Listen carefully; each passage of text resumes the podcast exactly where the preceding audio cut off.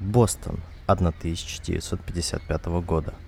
Запах моря, суета, моряки снуют туда-сюда. Большая верфь готовит очередной паром к отплытию в Европу. И чтобы не было скучно, я прихватил с собой книжку о шумерской цивилизации. Вдруг будет интересно.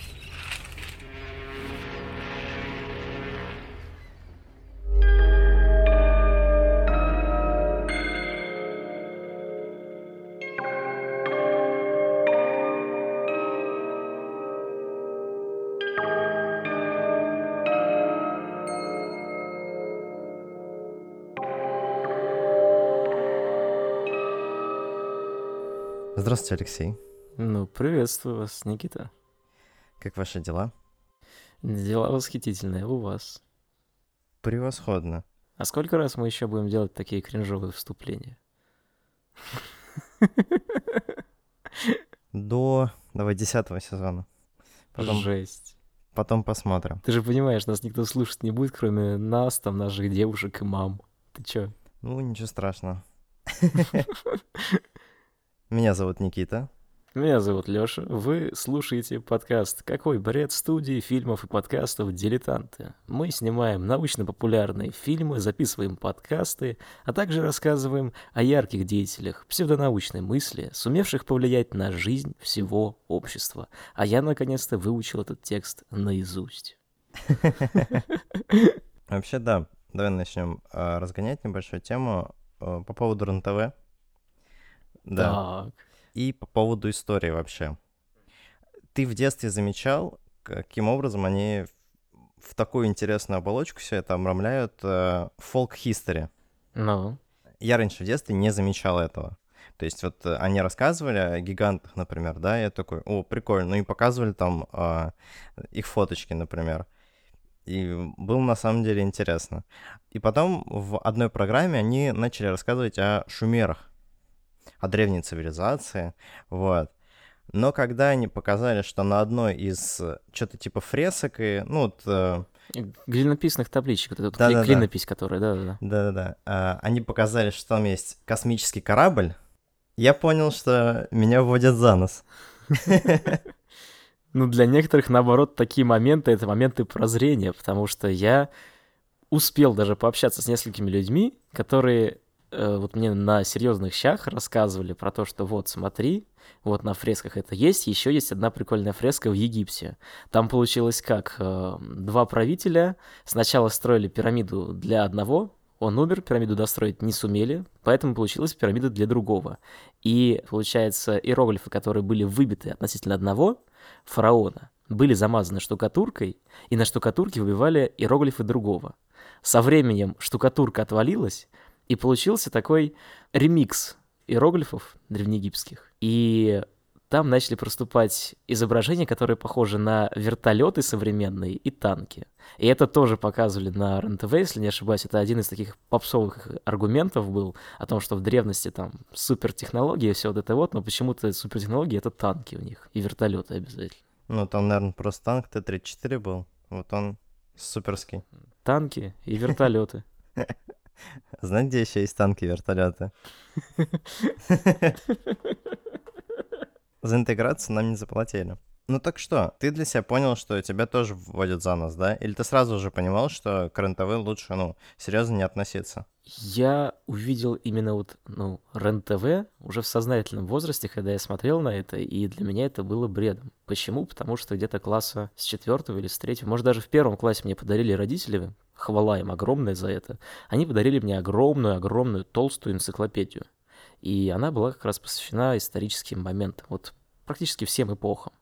Я тогда прям получил такую краткую выжимку а-ля Википедия, но где-то года там 2005-2004, когда не у всех интернет еще был. У меня он вообще в десятом где-то появился. Потом, когда началась история уже в школе, я прекрасно помню этот момент, когда нам выдавали летом... История появляется с пятого класса, да, с пятого. Да. Когда нам выдавали летом, мы должны были переходить из началки в среднюю школу, и нам выдавали учебники на пятый класс в мае. Или это июнь был, ну, неважно. И я только получил в руки учебник по истории, и пока я стоял в очереди, ждал остальные учебники, чтобы забрать все и пойти домой, я прочитал все два учебника по истории, которые были рассчитаны на год. Фига себе очередь. Да, ну то есть там несколько классов было сразу, это, ну сколько, четыре параллели, что ли? А я был в В, это третья параллель из четырех. И в каждой параллели примерно там по 30 человек было. Ну да, здоровая очередь. Вообще офигенно. Прикольно. У меня вот из энциклопедии э, была только по биологии. Там показывали, короче, как червь выглядит. Фоточка его как будто подставлена, и там с этими зубами бесконечными. Мне всегда эта страница, но она ужасом на меня наводила. Я такой, серьезно? Вот в этом маленьком такое? Ну, очень страшно было. То есть мне там, э, там какие-то жуки тоже были. А, акулы меня так не пугали, да? Там инопланетная фигня. Вы что, серьезно? Ну вот, короче говоря, э, историей-то я начал интересоваться еще очень-очень давно. В классе в шестом я по фану пошел со своим одноклассником на Олимпиаду по истории, которая начиналась в школе только седьмого класса, Мгм. и мы с ним, шестиклассники, заняли первое и второе место по школе. Класс. Вот, короче говоря, вот так было. Мы оба интересовались, читали много всякого. И потом ушел в физмат-лицей, в компьютерный класс поступил, пять лет там учился и на историю типа подзабил. А когда уже выпустился из лицея, поступил в институт в Петербурге, там появилось намного больше свободного времени, и свободное мое вот как раз время я начал уделять всему тому, что и любил. А РЕН-ТВ для меня, ну, не знаю, чем-то очень странным было. Я на это смотрел как-то, переключал почти сразу, мне просто, ну, неинтересно было. А, ну да, кстати говоря, пока мы еще не начали нашу историю, Никит, у нас, напоминаю, да, нашим слушателям есть уютная тележечка, у нас есть уютная группа ВКонтакте, не менее уютный Дзен. Мы сейчас выкладываем наши выпуски подкаста, начали обновлять регулярно наш Дзен-канал. У нас еще есть и уютненький, максимально уютный YouTube-канал. Прям вот вбиваете «Студия дилетант» и все увидите сразу. Да, у нас там намного больше контента. Если вам нравится, что мы делаем тут, чисто в подкасте, то вы можете посмотреть наши фильмы. У нас другие ролики есть. У нас эти интервьюшки с э, очень классными экспертами. Не только, на, не только в подкасте, но и которые участвуют в наших фильмах. Ну да, как раз мы снимаем научно-популярные фильмы, а потом уже где-то через полгодика после премьеры фильма мы выпускаем полноформатное интервью, где эксперт, который принимал участие в фильме, э, отвечает на все вопросы, которые мы задавали ему при подготовке.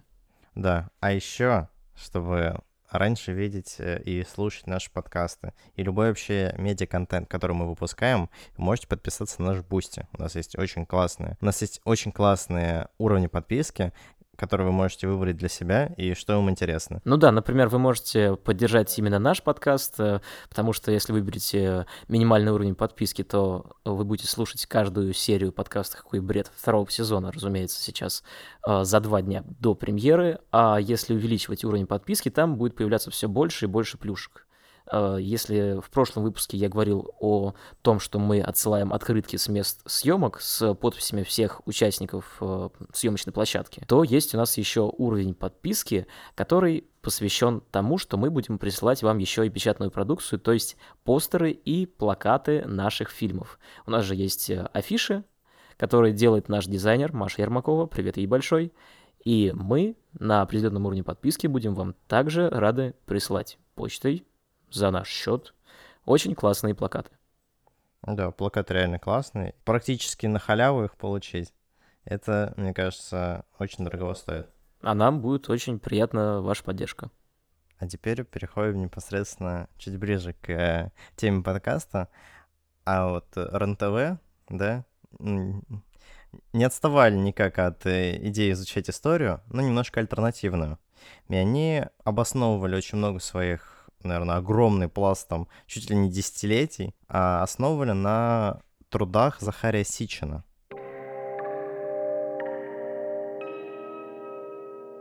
В 1920 году в Баку, это СССР, Столица Азербайджана. Азербайджанская ССР. все правильно, родился Захария Сичин. Вскоре после его рождения семья переехала в Палестину, где он и вырос. Он э, родился в еврейской семье. Мгм. Тогда, понятное дело, Израиля не существовало. Он выучил иврит и шумерский. чуть позже. Он переехал в Англию для поступления в колледж и учился в лондонской школе экономики. Позже поступил в Лондонский университет, который окончил со степенью в области экономики. Мгм. То есть человек прям, ну, шел в экономическое изучение, ему это было очень интересно, и очень большой пласт э, своих сил отдавал именно туда. После того, как отучился в университете в Лондоне, он вернулся в Палестину, где стал журналистом. И тут э, наступила Вторая мировая война, и он пошел служить в британскую армию. Ну, Палестина, Англия, в принципе, все понятно. И в середине 50-х годов, после окончания войны, он переезжает в Соединенные Штаты Америки. Пока вроде ничего не предвещает беды, да? Все нормально вроде бы, да. Все хорошо, ну, обычная история человека, Меня да? только удивило вот этот вот экономист, и потом позже изучил шумерский. Вот это вот такая не- небольшая вот такая затравочка, наверное. Ну, может быть, да. Ну, он интересовался э, т- такой, знаешь, дальневосточной культурой, вот, и ему вот это было интересно. То есть он как бы экономист, да, ну, я думаю, тут родители скорее повлияли, а изучение шумерского — это вот то что-то да значит. И после 50-х годов мы перемещаемся в 76-й год уже, где Сичин в своей книге уже «12 планета» или «Секрет 12 планеты», он выдвигает интересную гипотезу. Готовься. Грудь воздуха набрать, Всё да, правильно. понял, хорошо. Что древнюю мифологию следует считать как исторический документ, Уже не ново, хорошо, идем дальше. как сообщение о фактических событиях, которые происходили. Его отправной точкой была библейская книга «Бытия». Стоп, как шумеры связаны с библейской книгой? Ща, ща, Ла- ща. Ладно, хорошо. Сейчас все будет. В главе 6. И загадочные ссылки на сыновей Божьих, женившихся на дочерях людей и гигантов Нефилимах. Там было такое. В Ветхом Завете существовали типа гиганты, которые существовали на Земле в эпоху до библейского потопа. Мгм. Используя различные древние документы, хотя в первую очередь он основывал свои изучения на вавилонском эпосе, известный как Энума Элиш. Он предположил существование другой планеты в нашей Солнечной системе, которая проводит э, в область орбиты между Юпитером и Марсом каждые 3600 лет. Планета населена гуманоидной расой под названием Анунаки, Так, это уже знакомых, так. которые и создали Homo sapiens, то есть нас с тобой. Ага. Если ты сейчас скажешь, как называется эта планета, то, видимо, будет э, это бинго, да? Да, это планета Нибиру. То есть вот он автор. Да. Я понял. Отлично, теперь я его знаю. Хорошо. Там, я не знаю, начиная с э, шестого года, 2006 года на РЕН-ТВ, и вот, ну, наверное, по сейчас они используют Анунаки, планета Нибиру, 12 планета. Ее по-разному называют. Жесть. А я еще думал, типа, ты во вступлении такое начинаешь, окей, что-то там про РЕН-ТВ, ну, использовали много, я такой, стоп, что они использовали там? Ну, какая-то там древняя история. Нибиру, оказывается, придумал какой-то конкретный человек. Я думал, это все-таки народное творчество. Ну ладно, окей. Вот так вот. И он, собственно, основоположник теории поля контакта, Ну, я понял, да. что нас создали э, внеземная цивилизация. Итак, переносимся чуть дальше. Война на небесах. Как описано в древних шумерских хрониках и Библии, вот тут они типа соприкасаются, тут крестик можно соединить, что и в шумерских хрониках, что и в Библии описана какая-то война на небесах. И Сичин считает, что еще древние знали о существовании современной науки, которая у нас сейчас есть. Ага, это вот я уже, если не ошибаюсь, мы с тобой обсуждали про людей из глины, вот эти вот генные инженерии, вот это оно, да? Типа того, да, но он скорее про высокие технологии, то есть типа компьютеры, космические шаттлы, это все было у нас, типа до определенного момента. Вот, и, собственно, до войны небес, Мгм. которые случились.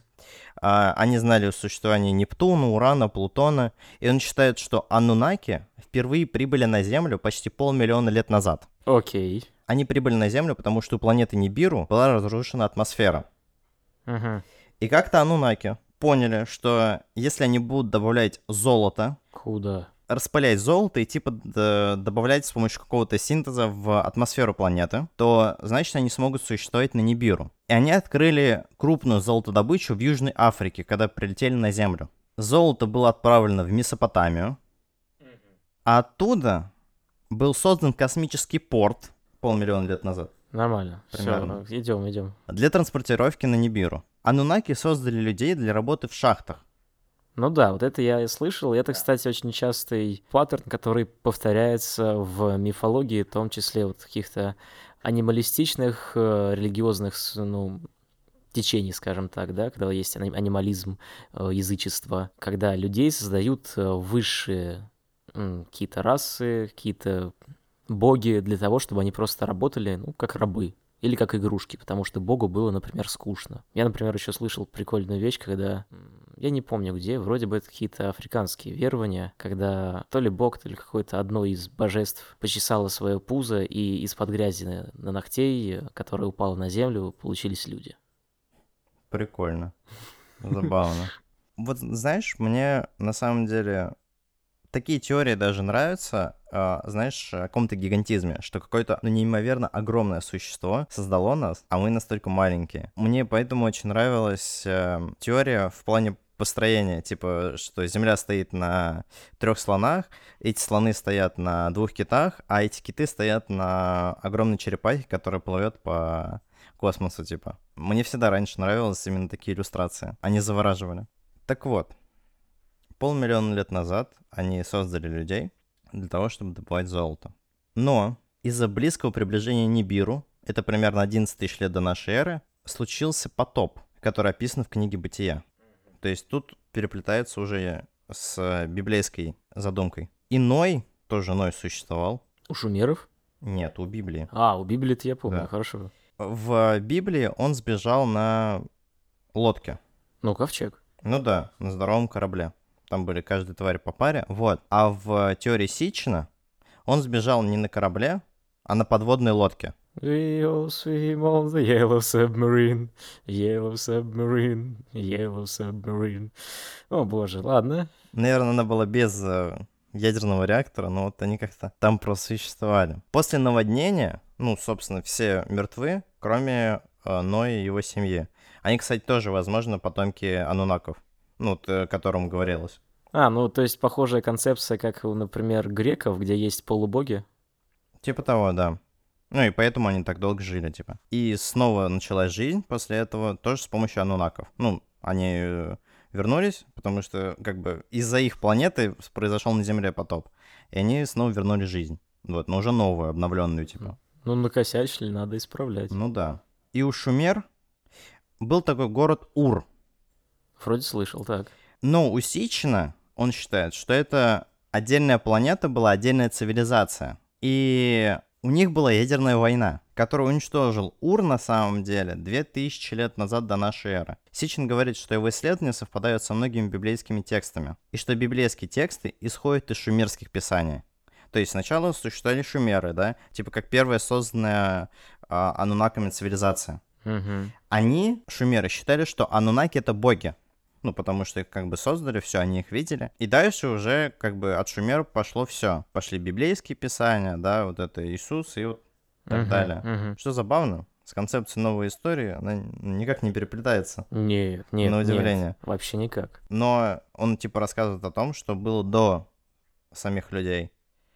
То есть таким образом представляя как бы еще одного дополнительного наблюдателя за вот этим всем. Но здесь прикол в чем? С новой хронологией практически ничего не переплетается по одной простой причине. Я как раз тебе и говорил про подачу. Ребята, вернее, дяденьки, очень сильно пытаются сделать научность.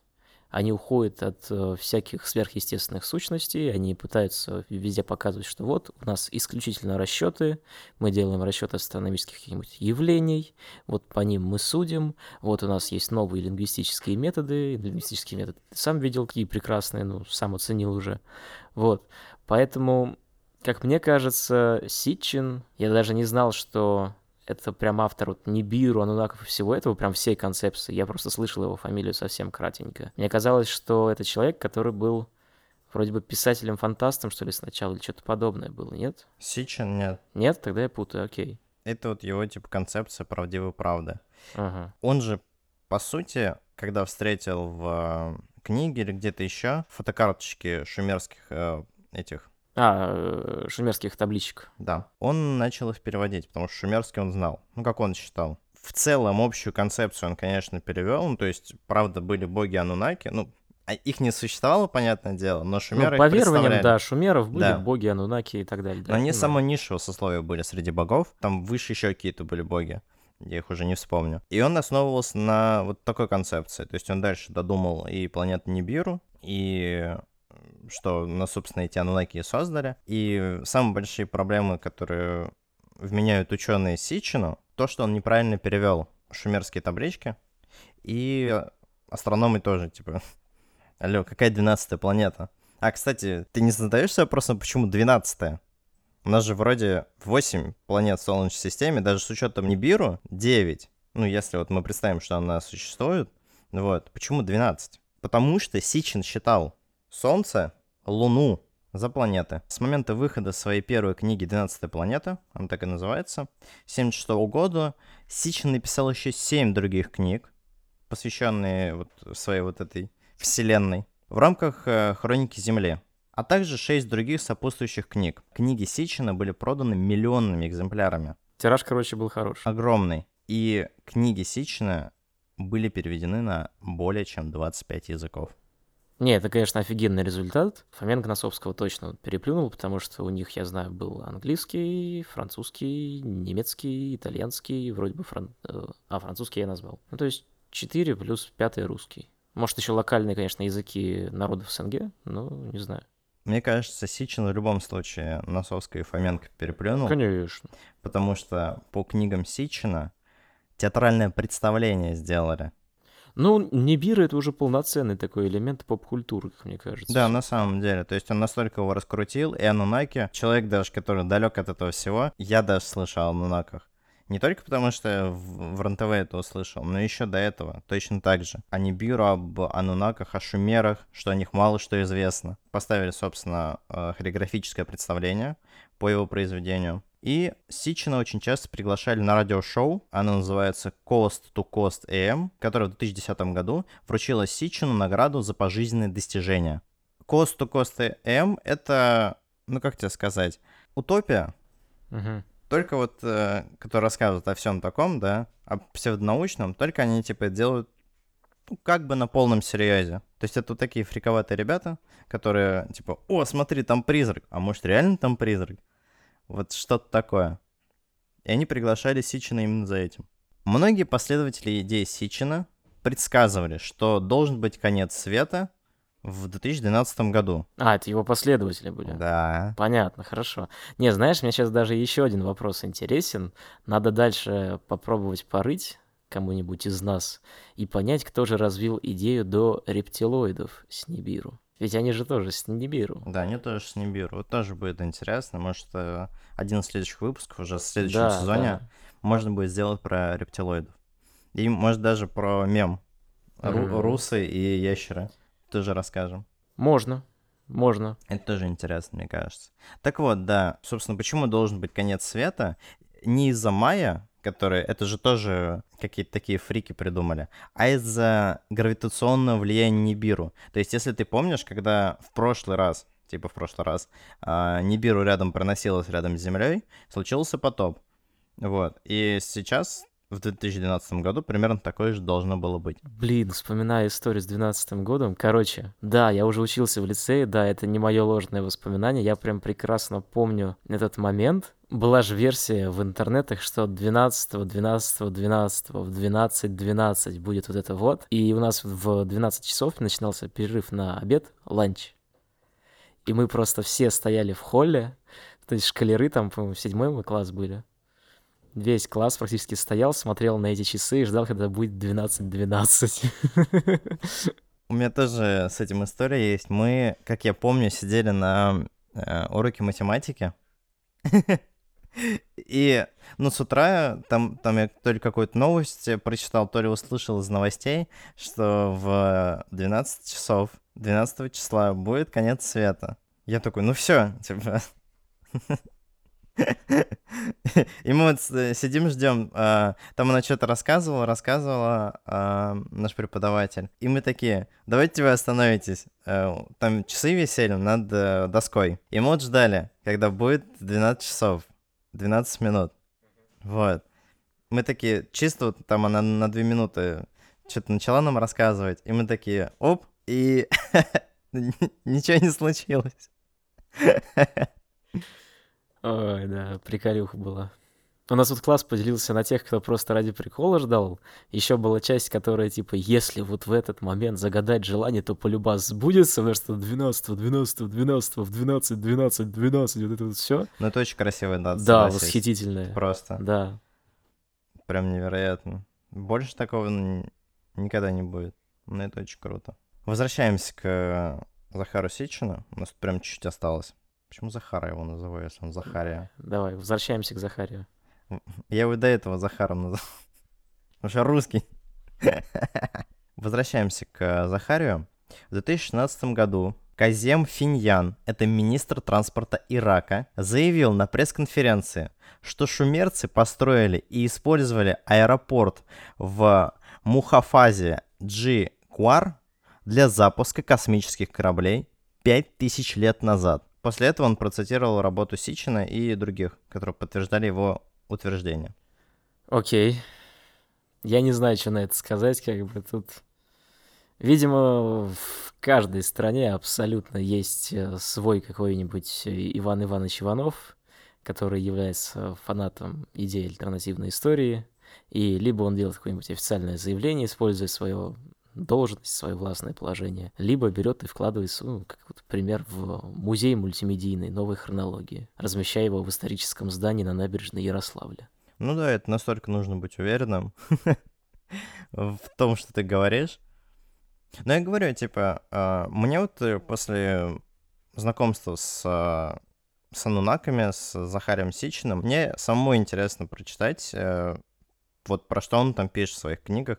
Может, я после подкаста займусь этим, потому что история реально очень, ну, сама по себе она складная, она интересная, то есть там у анунаков, они же не просто так прилетели на Землю, чтобы золото добывать. Людей не создали для рабства. Ну, уже, знаешь, пазлы истории для нормального восприятия есть. Ну, в принципе, да, у меня только один вопрос, типа вот эти анунаки, они такие были на своей Нибиру, такие, нам нужно золото. Где достать золото? Вот на той планете. Мой лорд, нужно больше золота. Я просто не понимаю, это же тот самый как раз сценарный крючок, который чаще всего пытается сценаристы не использовать, который запускает, ну, ход событий, да, что вот какая-то катастрофа произошла, как решить эту катастрофу только при помощи золота, а золото где? А оно только на Земле. И все, и запускается вот при помощи подобного, ну, костыля, я бы сказал, наверное, даже.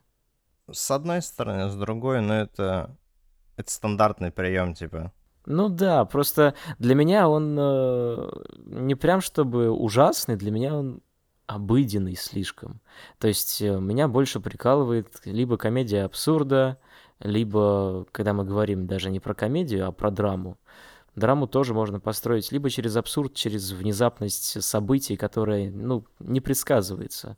Ну, на этом отчасти играет тот же самый Тарантино, где ты вообще сидишь и не вдупляешь первые полчаса в некоторых его работах, какого черта происходит. А учитывая, что он еще и местами меняет эпизоды. Ну да, есть у него такое. Но это просто вот э, такой режиссерский трюк. Чаще всего сценаристы используют обычные крючки. Типа, вот случилось событие, нам нужно его решить, выиграли. Типа, вот ну да, да, событие типа должно случиться, но здесь прикол в чем? Что мне не... Типа, если бы я был сценаристом, который рассматривал эту историю как сценарий фильма, вот да, такой дисклеймер, я бы такой сказал, ну окей, вот у вас э, есть планета Нибиру, ей потребовалось золото, золото есть на каждой планете нашей Солнечной системы, вы такие разумные, умные, зачем вам Земля? Потому что на Земле были все условия для добычи. Марс? Ну, Марс, наверное, по истории Сичина никогда не был ни заселен, ничего. Ну, понятное дело, что мы не знаем, там, заселен не заселен, я не на это намекаю, а на то, что условия у него из всех, которые есть планеты в нашей Солнечной системе, ну, хоть что-то более-менее похожее, там есть, типа, тоже атмосфера, там есть перепады, и если вроде бы углубиться там на 3 метра под грунт, то еще даже более-менее и от излучения можно укрыться. Поэтому, ну, не знаю, честно. Нет, ну опять, типа, если есть существа, которые могут создать жизнь, и они вот Буквально. такие вот разумные прям, Да. то почему вот конкретно на Землю? Ну, то есть для меня это выглядит как такой сценарный крючок, уже постфактум из будущего, где человечество живет, и ему нужно объяснить, откуда же, что, куда и как. Ну, с одной стороны, да, с другой стороны, это тоже же имеет какую-то логику. У- условно, там, я пытаюсь раз- э, размышлять как анунак. Марс нужно будет терраформировать. Это тоже дополнительные затраты. А у тебя, условно, планета уже в, вот в этом катаклизме, который тебе нужно быстро решить. И у тебя вот есть Земля, которая уже устаканилась уже, успокоилась, все нормально. И тебе нужно туда прилететь, заселить там жизнь, и все, она тебе будет уже золото добывать. Мне кажется, это, в принципе, логично. И может там больше золота, чем на Марсе или на других планетах Солнечной системы.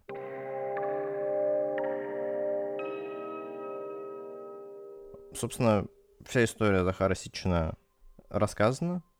Умер он в 2010 году.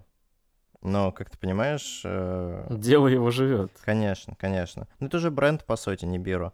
И люди активно пользуются. Я вот тебе говорю, в играх использовалась э, концепция анунаков, и, ну, их, конечно, не так называли, но, типа, пришельцев, которые прилетели забрать у Земли золото, а Земля уже, типа, развита была, и у них э, война случилась с инопланетными захватчиками. Окей, конечно, в игрушки я играю не настолько часто, поэтому ничего тебе сказать не могу по этому поводу. Вообще не знаю, честно скажу. По поводу того, что бренд, да, теперь стало намного интереснее посмотреть, почитать, кто же придумал рептилоидов, дополнил такую концепцию, сделал. А, что касается как раз клинописных табличек, у меня одно увлечение было как раз касательно истории, я тебе уже рассказал. А второе, мне на один из дней рождения подарили книгу с различными мифами и верованиями народов мира. И в том числе там были и шумерские легенды, много египетских было описано мифов в том числе. Эта история мне была более-менее знакомой. То, что ты сейчас описывал, анунаков я даже, наверное, помню, но я не помню, прям точно они так звались или не точно. Мне просто интересно, где он обучался хоть... Окей, у тебя изначальная ошибка произошла в интерпретации клинописи. Хорошо. А где ты обучался тому, чтобы правильно ее читать или вообще читать? Ты обучался каким-то образом сам или ты обучался благодаря кому-то? Вот меня интересует, кто его обучал, если обучал. Что интересно, я чаще всего информацию просто постфактум, что он знает иврит, английский и шумерский. Там вот в истории нет такого момента, вот э, кто его учил. Я предполагаю, если это не написано, потому что мне кажется, я учил Захари Сичина шумерскому, ну, человек бы по-любому появился. Он, скорее всего, самообразованием занимался, как мне кажется. Ну, наверное, да, потому что, опять же, затрагивая следующего нашего персонажа, которого мы в следующей серии будем разбирать, когда дело, если касается академических ученых, там же всегда есть школа условная, да, школа востоковедения, школа, не знаю, китаеведения. То же самое. У тебя есть люди, которые обучают своих учеников, эти ученики потом становятся докторами, они становятся профессорами, точно так же обучают других. И есть определенные принципы, которые передаются из поколения в поколение, есть э, особенности методологии, есть понимание того, что вот в этом периоде примерно так нужно изучать, в этом периоде нужно примерно вот так изучать, здесь вот есть такие погрешности, здесь такие проблемы с источниками и так далее, так далее, так далее. Как раз вот вопрос интерпретации источников, он очень сложно решается, как я, насколько я понимаю, да, он очень сложно решается, потому что тебе нужно быть погруженным в контекст каждой там из эпох правления, или же погружен быть ты должен в контекст э, того, где это происходило, каким образом сохранились таблички, могут ли там они быть э, треснутыми и так далее. Но сейчас, конечно, это все изучается при помощи цифровых копий, и, наверное, вот последние проблемы, они полностью исчезли. Однако, как мне кажется, вопрос источника ведения, вот, касательно вообще всех людей, которые занимаются псевдоисторией, фолк-хистори, он основополагающий, потому что если человек не понимает, как изучать источники, он может их читать в лоб, он может их читать еще как-то, он может что-то домыслить, не понимая контекста того, что там написано, и по итогу получаются неверные трактовки. Да, конечно, собственная интерпретация — это бич. Ну да, это бич, наверное, как раз был гуманитарных наук прошлого века. Да, сейчас, конечно, намного меньше ошибок допускают, но тоже они есть. Благо здесь, что мне очень нравится, опять же, я уже советовал в передачу «Родина слонов», журнал «Прошлое», можете подписаться. Это не реклама, это просто акт восхищения человеком. В последнее время, насколько я понимаю, огромное количество есть, естественно, научных методов, при помощи которых можно датировать, перепроверить то, что раньше проверяли и пытались датировать до этого. И Кроме этих методов э, появляются методы, которые скрещиваются с археологическими, которые скрещиваются с методами почвоведения, которые скрещиваются со многими другими методами и дают более точные результаты, и либо что-то подтверждают, либо могут даже опровергать. И ученые ничего не скрывают, им наоборот от этого лучше. Ты становишься человеком, который что-то открыл. И вот эта вот жажда открытия, наверное, она как раз подталкивает ученых раз за разом что-то перепроверять, то, что проверяли уже один, два, три, там, более раз. Да, вот в этом плане я с тобой соглашусь. У меня вот еще одна мысль появилась, что ученый, если он в одной науке какой-то преуспел, да, он не будет чаще всего лезть в какую-то другую. За очень редким исключением, конечно, есть. Например, вот... Я даже не знаю, какого пример привести вот из современности. Современный ученый, который залез в другую сферу науки, и вдруг такой бамс, тоже что-то не... вроде бы неплохо. Ну кто? Ну да, вот современность нет. Я вот только в 20 веке помню, когда еще и это, это были прям совсем-совсем исключения. Это гуляло совсем в коротких таких вот мизерных дозах. А сейчас такого нет, потому что ну, даже условные Нобелевские премии чаще всего присуждаются пулу авторов. А если дело касается условной там физики, какой-нибудь квантовой, химии, то же самое. У тебя присуждается пулу авторов, которые работали над одной проблемой. Может быть, даже в разных институтах, в разных странах. Да, но потому что проблемы усложнились, да, и у тебя, например, не появится такого человека, как Эйнштейн, который теорию относительности открыл. И то вот, кстати, даже с Эйнштейном, он же тоже только одной наукой занимался, по сути. Вот только физика у него была. Вот. Хотя такой светоч, гений, да, ну буквально. Человек, который перевернул восприятие физики сейчас, ну, в свое время, я имею в виду, но в то же самое время был условный Эйнштейн, а был Нильс Бор. Ну да. Ну опять, видишь, туда-сюда все это бегает. Мне просто кажется, что ученый вот будет реально в а, одной стезе находиться. А тут, что самое интересное с Сичином, что он не только в шумерскую клинопись пошел, да, эту историю, он еще в астрономию пошел, он же планету придумал, он придумал новую расу. Ну, она типа существовала, но именно он придумал ее быт. То есть ты понимаешь, в какое количество вообще учения он залез? Да, да, да. И, наверное, одна из главных черт, и, наверное, мы на этом закончим как раз обсуждение нашего сегодняшнего персонажа. Одна из главных черт фолк-хистори э, отечественной и псевдоисторических э, течений, псевдоисторических тезисов зарубежных, они связаны с междисциплинарностью и с тем, какое количество наук охватывает при помощи простого изложения, практически художественного изложения, э, автор паранаучной концепции. Поэтому, если вы в чем-то преуспели, совершенствуйтесь, совершенствуйтесь и совершенствуйтесь.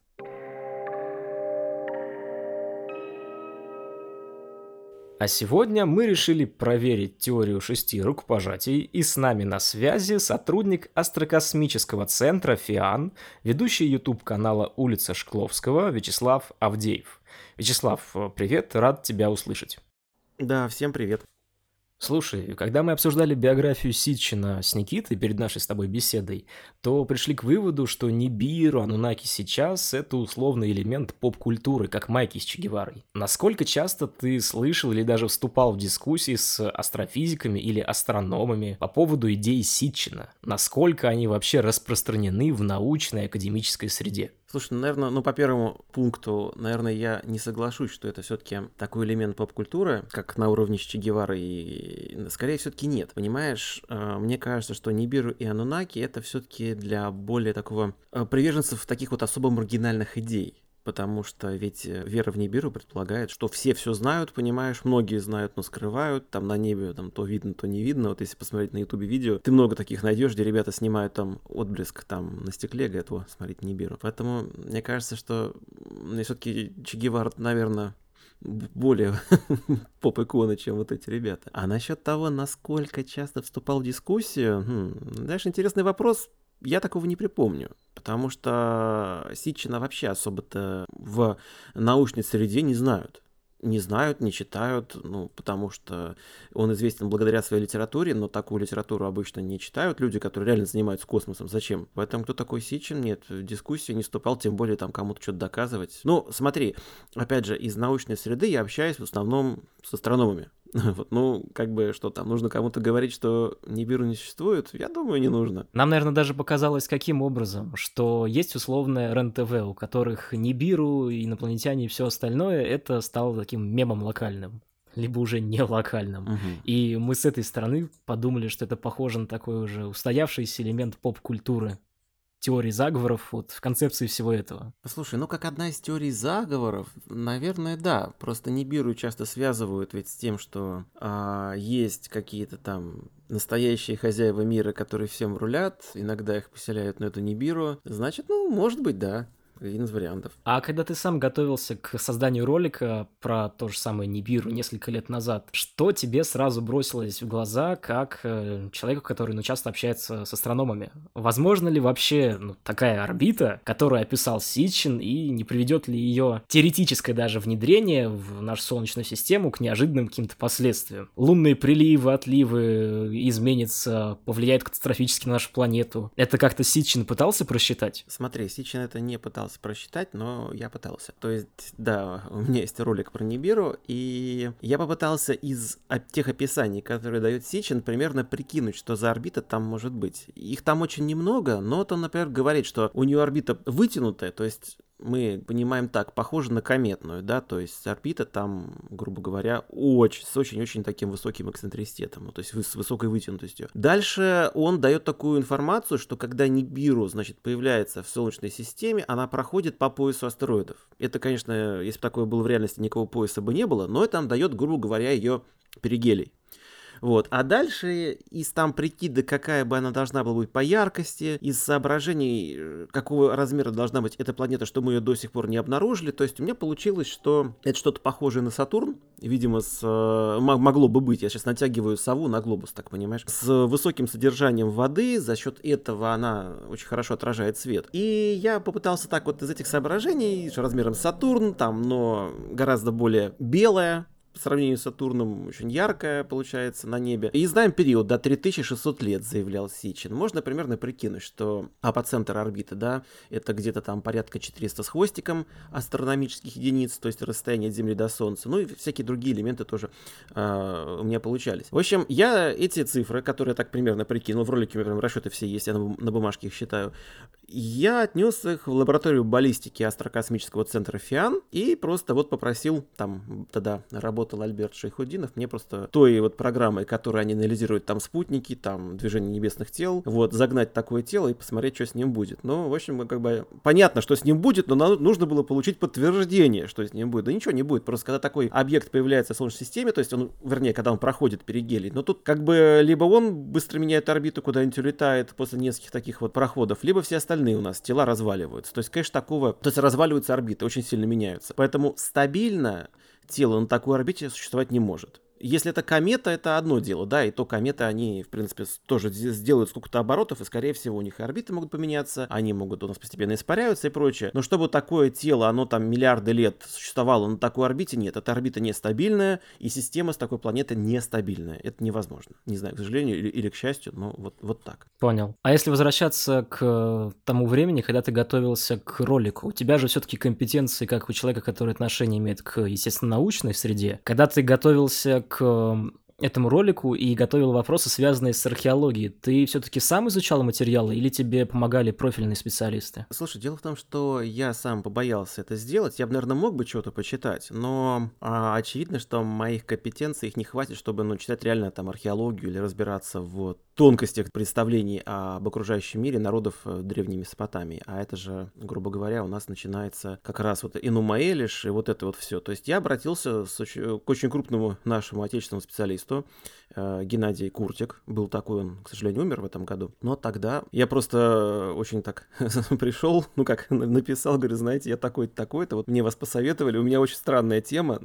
ну, так посмеялся, сказал, что я впервые про это слышу. Никогда не слышал ни про Сичина, ни про вот такой контекст э, упоминания слова Нибиру. Что такое Нибиру, конечно же, он знает. Ну, как бы потому что это термин встречается, да, в, ну, скажем так, уже в вавилонских каких-то вот текстах древних. Мы с ним записали интервью, и ты знаешь, самое обидное, что я как бы кусочки этого интервью вставил ролик, но большая его часть у меня до сих пор не обработанная лежит на компьютере, и рано или поздно, конечно, я ее обязательно опубликую, потому что он много чего интересного там рассказал, показал, ну, не все это можно было вставить в видео, потому что ну, просто хронометраж, мы там больше часа прообщались. А так да, и как раз вот, наверное, то, чего бы я не дошел, э, что Нибиру это в основном в древних текстах это Юпитер. Причем, если я не ошибаюсь, мы сейчас говорим, да, о Вавилоне, то у Юпитера было четыре название. Потому что важно было не просто, что это там в небе светится, а важно было, в какой момент на небе это мы наблюдаем. То есть, когда Юпитер восходит, он называется Шульпая. Когда он значит, э, поднялся, по-моему, где-то на половину высоты, это, соответственно, Сагмигар. Кульминирует в небе это Нибиру и садится Дапину. Соответственно, вот Нибиру, когда Юпитер выше всего находится. Однако в других текстах выяснилось, что иногда Нибиру употребляется в несколько ином контексте. То есть мы опять же охватываем э, временной период в сотни лет, и иногда могли там какие-то переписчики ошибиться, кто-то мог что-то не понять, и вот иногда возникают такие непонятки с текстами, но в основном в большинстве текстов это именно Юпитер. Просто опять же, если даже пытаться сравнить сравнить то, как ты подошел к изучению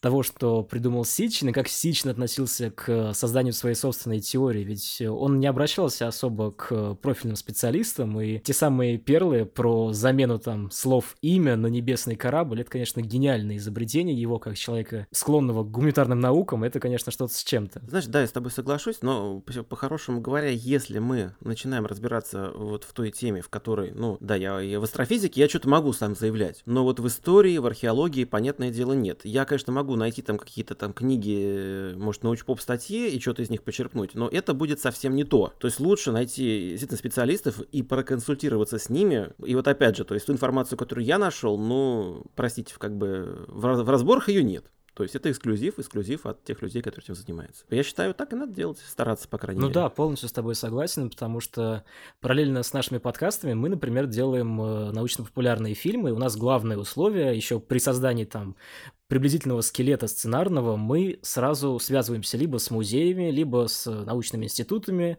либо с учеными, которые там работают, либо с научными сотрудниками музеев. И они нам уже скидывают источники, по которым мы делаем скелет приблизительные эпизоды, что хотим рассказывать. И, ну, достаточно странно смотреть, как э, один за другим человек, которых мы пытаемся рассмотреть в подкасте, они не обращаются к этим людям и считают их заскорузлыми, какими-то неправильными, вот они в своих кабинетах сидят. Это же настолько странно, ведь обратившись к профильному специалисту, ты не возьмешь какую-то теорию за веру, ты получишь себе огромное количество источников, которые ты прочитаешь и узнаешь что-то новое, прежде всего. Ты знаешь, мне кажется, тут такая еще мысль, что наука это скучно. Я вот хочу, чтобы у меня там летали, значит, межзвездные корабли пророка Иезекииля, вот, чтобы Махабхарата там на Виманах все сражались в космосе, вот такие Звездные войны. А эти ребята мне объясняют, что на самом деле я все это не так прочитал. Вот, но это же обидно, правда? Ну да, точно. У меня же, по-моему, там была шутка в видео, что на самом деле Змей Горыныч это космический корабль с тремя двигателями, ведь нигде не сказано, какой стороной он летает вперед. Вот, ну вот, понимаешь, в такое гораздо приятнее поверить, приятнее послушать вот о том, что вот да, русы летали в космос на Змеях Горынычах, почему Ну да, согласен. И, кстати, вот если даже сейчас подумать, а в современности вообще есть ли такие примеры, может быть, в астрофизике примеры, когда один ученый был бы компетентен и в вопросах астрофизики и в вопросах, не знаю, там хотя бы квантовой физики. Такое вообще сейчас реально в наши дни или нет? Слушай, а смысл? Мне кажется, что если тебе нужно, ну, провести какое-то исследование, ты просто собираешь команду, в которую входят разные специалисты, и каждый в своей области что-то делает. Тебе не нужно это все делать самому. То есть, опять же, в астрофизике, если мы посмотрим научные статьи, очень редко, когда в них бывает один автор. В основном это целый коллектив. И знаешь, хорошо, если там авторов 10 Потому что самые такие знаковые последние статьи, там, мне кажется, фамилии, ну, несколько десятков, может быть, понимаешь, а то и больше сотни. Вот даже такое бывает. Поэтому сейчас не нужно быть Леонардо да Винчи там или Ломоносовым, то есть, чтобы разбираться, стараться разобраться во всех областях самому. Ты просто собираешь команду специалистов в каждой своей области, которые э, вот э, что-то делают. И это нормально. Я не знаю таких людей. Ты знаешь, я знаю много обратных примеров, когда вот человек, который сидел в своей области и вроде бы что-то понимал, полез что называется, к соседу, и э, как минимум получил странные, странные выводы. Из таких примеров, кстати, вот есть известный астрофизик, ну, был, конечно, сейчас уже он умер давно, Фред Хойл, да, которому принадлежит вообще слово «большой взрыв». Он очень не любил «большой взрыв», но ему как-то так вот казалось, что... Он придумал мем, который всем очень понравился. Все говорят, да, теория большого взрыва, хотя это было ругательство изначально. Так вот, он в свое время, если я не ошибаюсь, по-моему, это был он, предложил способ, как можно с помощью Стоунхенджа предсказывать солнечные и лунные затмения. И он разработал довольно такую там хитрую математическую, значит, с ним вот эту игру, что там, значит, нужно было в лунках Обри поставить четыре камня, их там в какие-то моменты времени правильно сдвигать, потом вот эти вот сарсеновые камни нужны, чтобы как-то калибровать это все в какие-то моменты времени. И ты понимаешь, все бы ничего, вот археолог археологи такие на него смотрят и думают, да, то есть мужик, конечно, фантазия у тебя работает. И имея некоторый математический аппарат, можно, я не знаю, палку э, воткнуть в землю и много чего по ней тоже посчитать. Но, прости, пожалуйста, мы говорим о дописьменном обществе. И иногда фантазии нужно прибирать. Вот это как раз пример, как вот не надо поступать. Ну, нужно было хотя бы сначала проконсультироваться с кем-то, а потом уже выдвигать свои теории. Позитивных примеров подобного, что вот человек во всем разобрался и всех а, вот из недавнего я такого не помню. А вот как раз вопрос в сторону консультаций. Каким образом, предположим, если Сичин обратился бы к ученым, каким образом условный ученый мог бы дополнить концепцию Ситчина, чтобы она вот с точки зрения хотя бы, хотя бы астрофизики была научной? Или вообще это невозможно? Нет, ну подожди, на... что значит научная концепция? Это значит, что она фальсифицируема и верифицируема, да? То есть мы должны, да. чтобы она должна хотя бы по поперу удовлетворять э, критериям. Понимаешь, когда ты говоришь, ребята, вся история неправда, все врут, а вот я сейчас знаю правду, это уже как-то немножко не проходит по научности. Но если мы представим такую ситуацию, что пришел чувак и говорит, слушай, а вот может такая планета существовать или нет, и как мне вот это вот, э, хочу период 3600 лет, хочу чего-нибудь такое, значит, но очевидно нужно было бы ее отодвигать подальше. То есть она не должна была никак проявляться в области, где вот уже вращаются планеты по стабильным круговым орбитам, ну, по относительно стабильным, естественно. То есть это какая-то планета, как знаешь, вот сейчас вот ищут девятую планету, гипотеза Батыгина Брауна, да, вот куда-нибудь туда ее, совсем на окраину, и только по анализу объектов пояса Койпера, по анализу их орбит, можно прикинуть, что, возможно, их там что-то как-то немножко выравнивает. Вот чем дальше, тем лучше. Вот это было бы научное что-то. Но тогда непонятно, а вообще, как на этой планете могла зародиться жизнь, потому что там очень холодно, наверное. Нужно было бы, видимо, у этой планеты делать какой-нибудь большой спутник, который бы э, за счет приливной деформации ее бы разогревал. И тогда непонятно, зачем этим ребятам вообще Земля нужна, ну, то есть, как бы, понимаешь, наверное, можно вот э, заниматься таким, вот как вот мы фантастику пытаемся додумать, чтобы она стала более научной, но во-первых, зачем? А во-вторых, э, самое научное просто не делать такую планету, и все будет нормально давай побуду немножечко адвокатом дьявола. То есть отбрасываем тезисы Ситчина, хорошо. Но у нас же есть официальная теория. Одна из теорий панспермии, там, поиски внеземной жизни, экзопланеты. Все это ведется в том числе нормальными учеными. Как ты сам вообще вот относишься к поискам жизни во Вселенной? Ну, смотри, во-первых, э, все-таки Сичин это не про панспермию. Сичин не говорил, что жизнь занесена с Нибиру. Он утверждал, что, значит, эти самые анунаки, значит, сделали себе себе такую расу недо анунаков, значит, э, вот скрестив, значит, каких-то тут приматов, с, э, добавив в них какие-то, значит, свои вот эти вот генетические штуки, благодаря которым они стали чуть поумнее, чуть там по это посильнее и смогли нормально работать в анунакских шахтах. Видимо, робототехнику там не любили. То есть это не совсем подсмирмия, это скорее такая вот, как, не знаю, культурная экспансия, что ли, э, вот. А панспермия, ну, мне не очень нравится вообще концепция панспермии, вот как таковая, да, но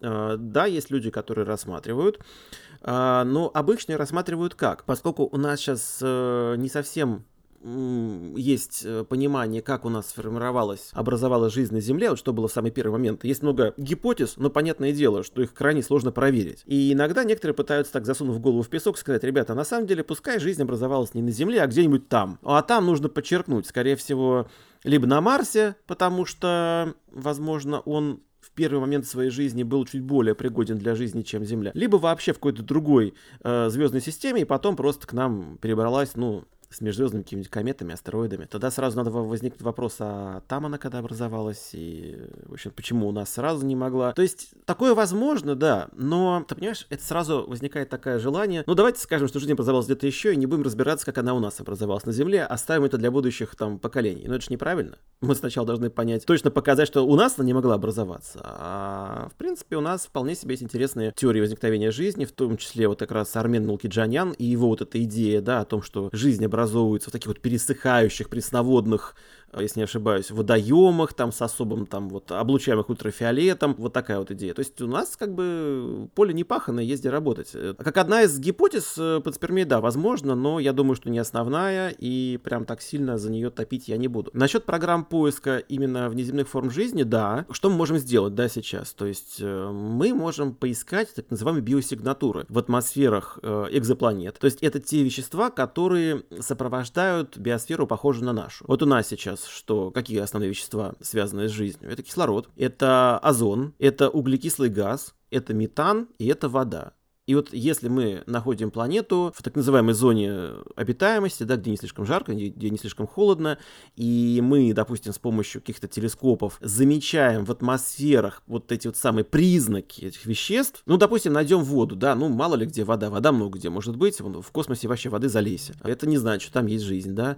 Найдем там СО2, например, ну и что, СО2 тоже много где есть. Вон у нас и на Венере СО2, и на Марсе СО2, и как ничего страшного. Но если мы увидим и кислород, и воду, и углекислый газ, и метан еще, не дай бог, то вот это все вместе, и если планета будет нормально освещаться солнцем, там не будет слишком жарко и холодно, то это уже вот такой, да, вопрос, а что там эти вещества вместе делают? Подозрительно. Хотя очень большую часть своей истории на Земле же была совсем другая биосфера, она была бескислородная, и другие вещества были такими вот э, признаками, например, вот фосфин, который недавно вот в атмосфере Венеры заподозрили, и прям целая сенсация была, потом оказалось, что фосфин там, конечно, может и есть, но не так много, не в тех количествах, которые стали бы сенсацией сенсаций, а в небольших совсем и достаточно просто вулканов, чтобы это объяснить. Поэтому сенсация так немножко подсдулась, хотя, правда, пока не до конца. Ждем какого-нибудь там финального анализа всей этой ситуации, которого пока еще не было. И тут еще проблема в том, что у нас не так-то много инструментов, которые могли бы это обнаружить. То есть мы можем поискать признаки этих веществ э, на планетах типа там планеты гиганта какие-нибудь, вот, но на гигантах никто жизни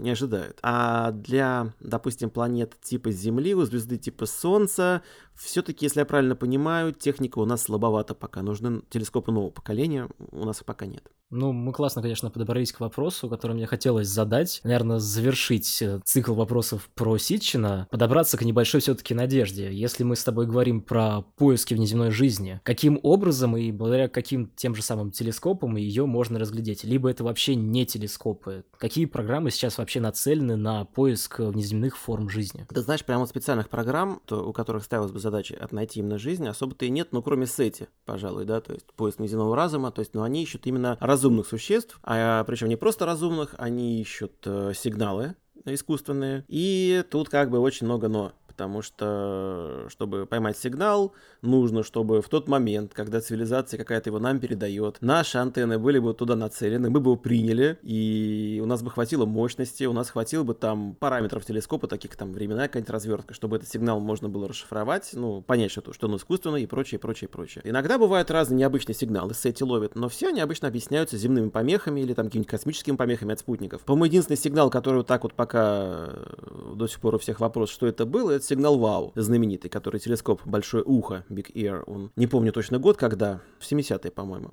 Вот, он принял, к сожалению, телескоп не мог следить за источником, то есть там все, что в поле зрения проходит, э, через так называемую диаграмму направленности, все он это фиксирует. Какой-то сигнал прошел, повторно его не было, и сейчас непонятно, мог это быть какая-нибудь помеха, могла быть, могла и не быть. Это вот что касается сети, да, ну, как какие-то работы у них там идут, может быть, э, что-нибудь они рано или поздно откопают. Хотя, наверное, я бы ожидал, что сначала мы найдем не какие-то признаки искусственных там цивилизаций, а найдем что-нибудь такое, типа те самые биосигнатуры. А это, ну, опять же, телескопы типа Джеймса Веба, которые теоретически могут там на грани попытаться анализировать атмосферы, ну, планет побольше, чем Земля, но, тем не менее, как бы хотя бы потренироваться они могут. Сейчас вот э, скоро, ну, в ближайшие лет 10 будут введены на Земле в строй несколько супертелескопов. Это GMT, Giant Magellanов телескоп, и это Extremely Large телескоп, ELT так называемый. И они тоже, я думаю, присоединятся к этой работе. И опять же, по-моему, мощности у них не хватит, чтобы найти, грубо говоря,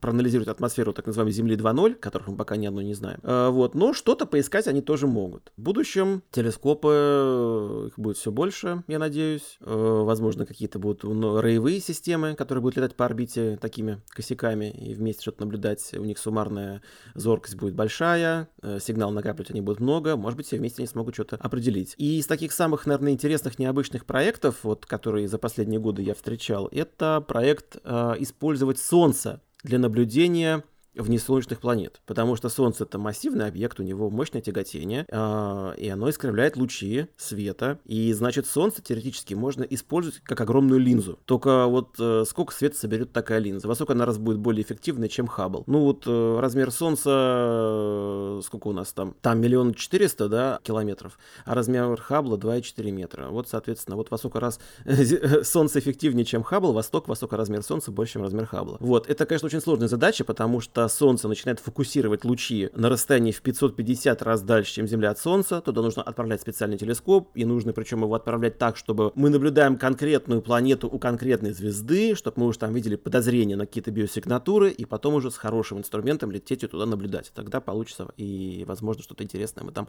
можем увидеть. Вот пока один из таких самых необычных проектов, которые я вот встречал. Наверное, напоследок, э, знаешь, если хочешь, можешь рассказать о своих грядущих работах, с грядущих видео, которые которые ты собираешься сделать, мы, в принципе, будем рады рассказать о них. Слушай, ты знаешь, э, вот мы говорили о поиске вот жизни. Я одно время задумался о том, представим себе, что цивилизации развиваются в будущем, у них потребление энергии растет, и они, по идее, должны становиться все более и более заметными.